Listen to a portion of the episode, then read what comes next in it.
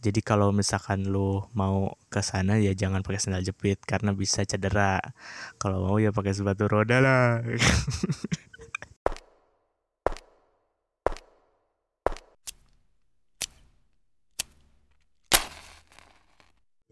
Selamat datang di podcast cerita aneh, podcast yang bakal nemenin lu atau uh, ngisi waktu luang lu dengan bahasan-bahasan aneh, cerita, uh, cerita-cerita hal aneh atau cerita-cerita kejadian aneh atau cerita tentang orang-orang aneh yang selalu ada di setiap generasi, yang mungkin gak bakalan punah, akan selalu ada.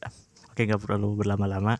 Di episode perdana gua bakalan ngebahas tentang larangan-larangan aneh di berbagai negara.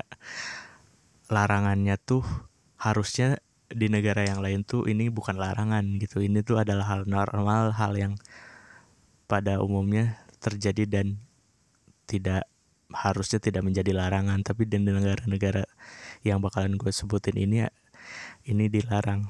Oke, yang pertama adalah uh, babi ya. Bukan dong, ya itu memang harusnya dilarang ya, karena dalam Islam memakan babi itu. Oke, yang pertama adalah sandal jepit. Di Itali sandal jepit itu dilarang, tapi nggak di semua daerah Itali, hanya beberapa daerah Itali dilarang, yaitu di Cinque Terre. Gue nggak tahu cara nyebutnya gimana, tapi di sini ditulisnya Cinque Terre.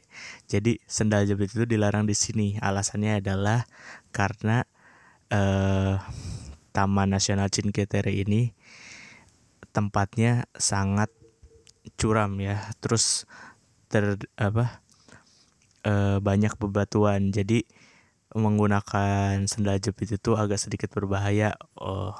Jadi kalau misalkan lu mau ke sana ya jangan pakai sandal jepit karena bisa cedera.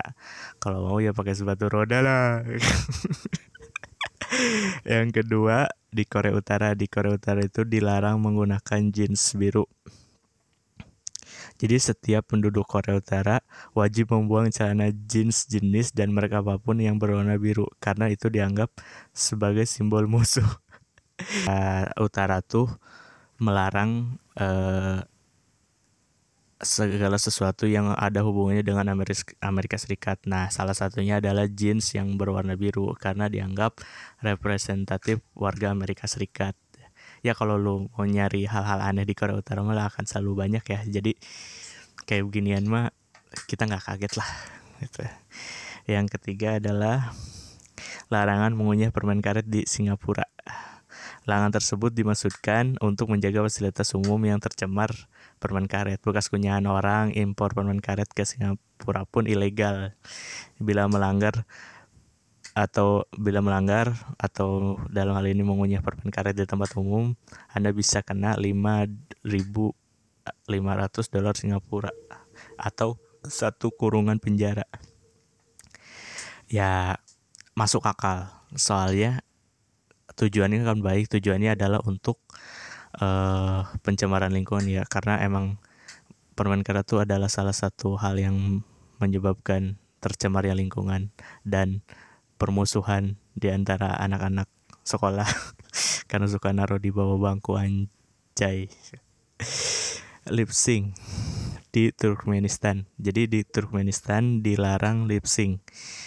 Uh, Presiden yang memerintah saat itu, Saparmurat Niyazov, membuat keputusan untuk melarang lip sync. Alasannya di balik hukum adalah untuk melestarikan budaya artistik negara.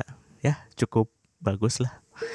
Jadi uh, segala sesuatu yang sifatnya palsu mungkin akan uh, punah lah di negara tersebut. Jadi orang-orang palsu mungkin gak punya tempat di Turkmenistan ya.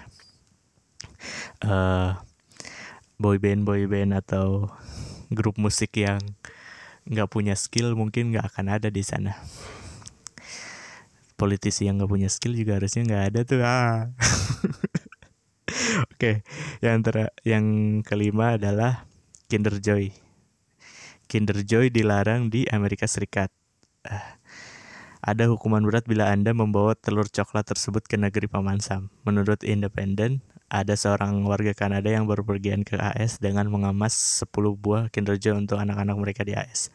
Setelah tiba di bandara, jajanan tersebut disita oleh otoritas bandara dan dia harus membayar denda sebesar seribu dua ratus US dollar per buah. Jadi total dendanya yang dibayar adalah dua belas ribu US dollar. Gila, gara-gara Kinder Joy doang, bocah dihukum. Uh, namun sekarang A S dilaporkan telah mengizinkan pengolah, penjualan Kinder Joy per Mei dua ribu tujuh belas dengan syarat coklat dan mainan plastik di dalamnya terpisah. Oh, jadi alasannya bahaya buat anak-anak, karena anak-anak kan gak bisa bedain makanan sama mainan ya, mungkin takutnya mainannya dimakan atau segala macam.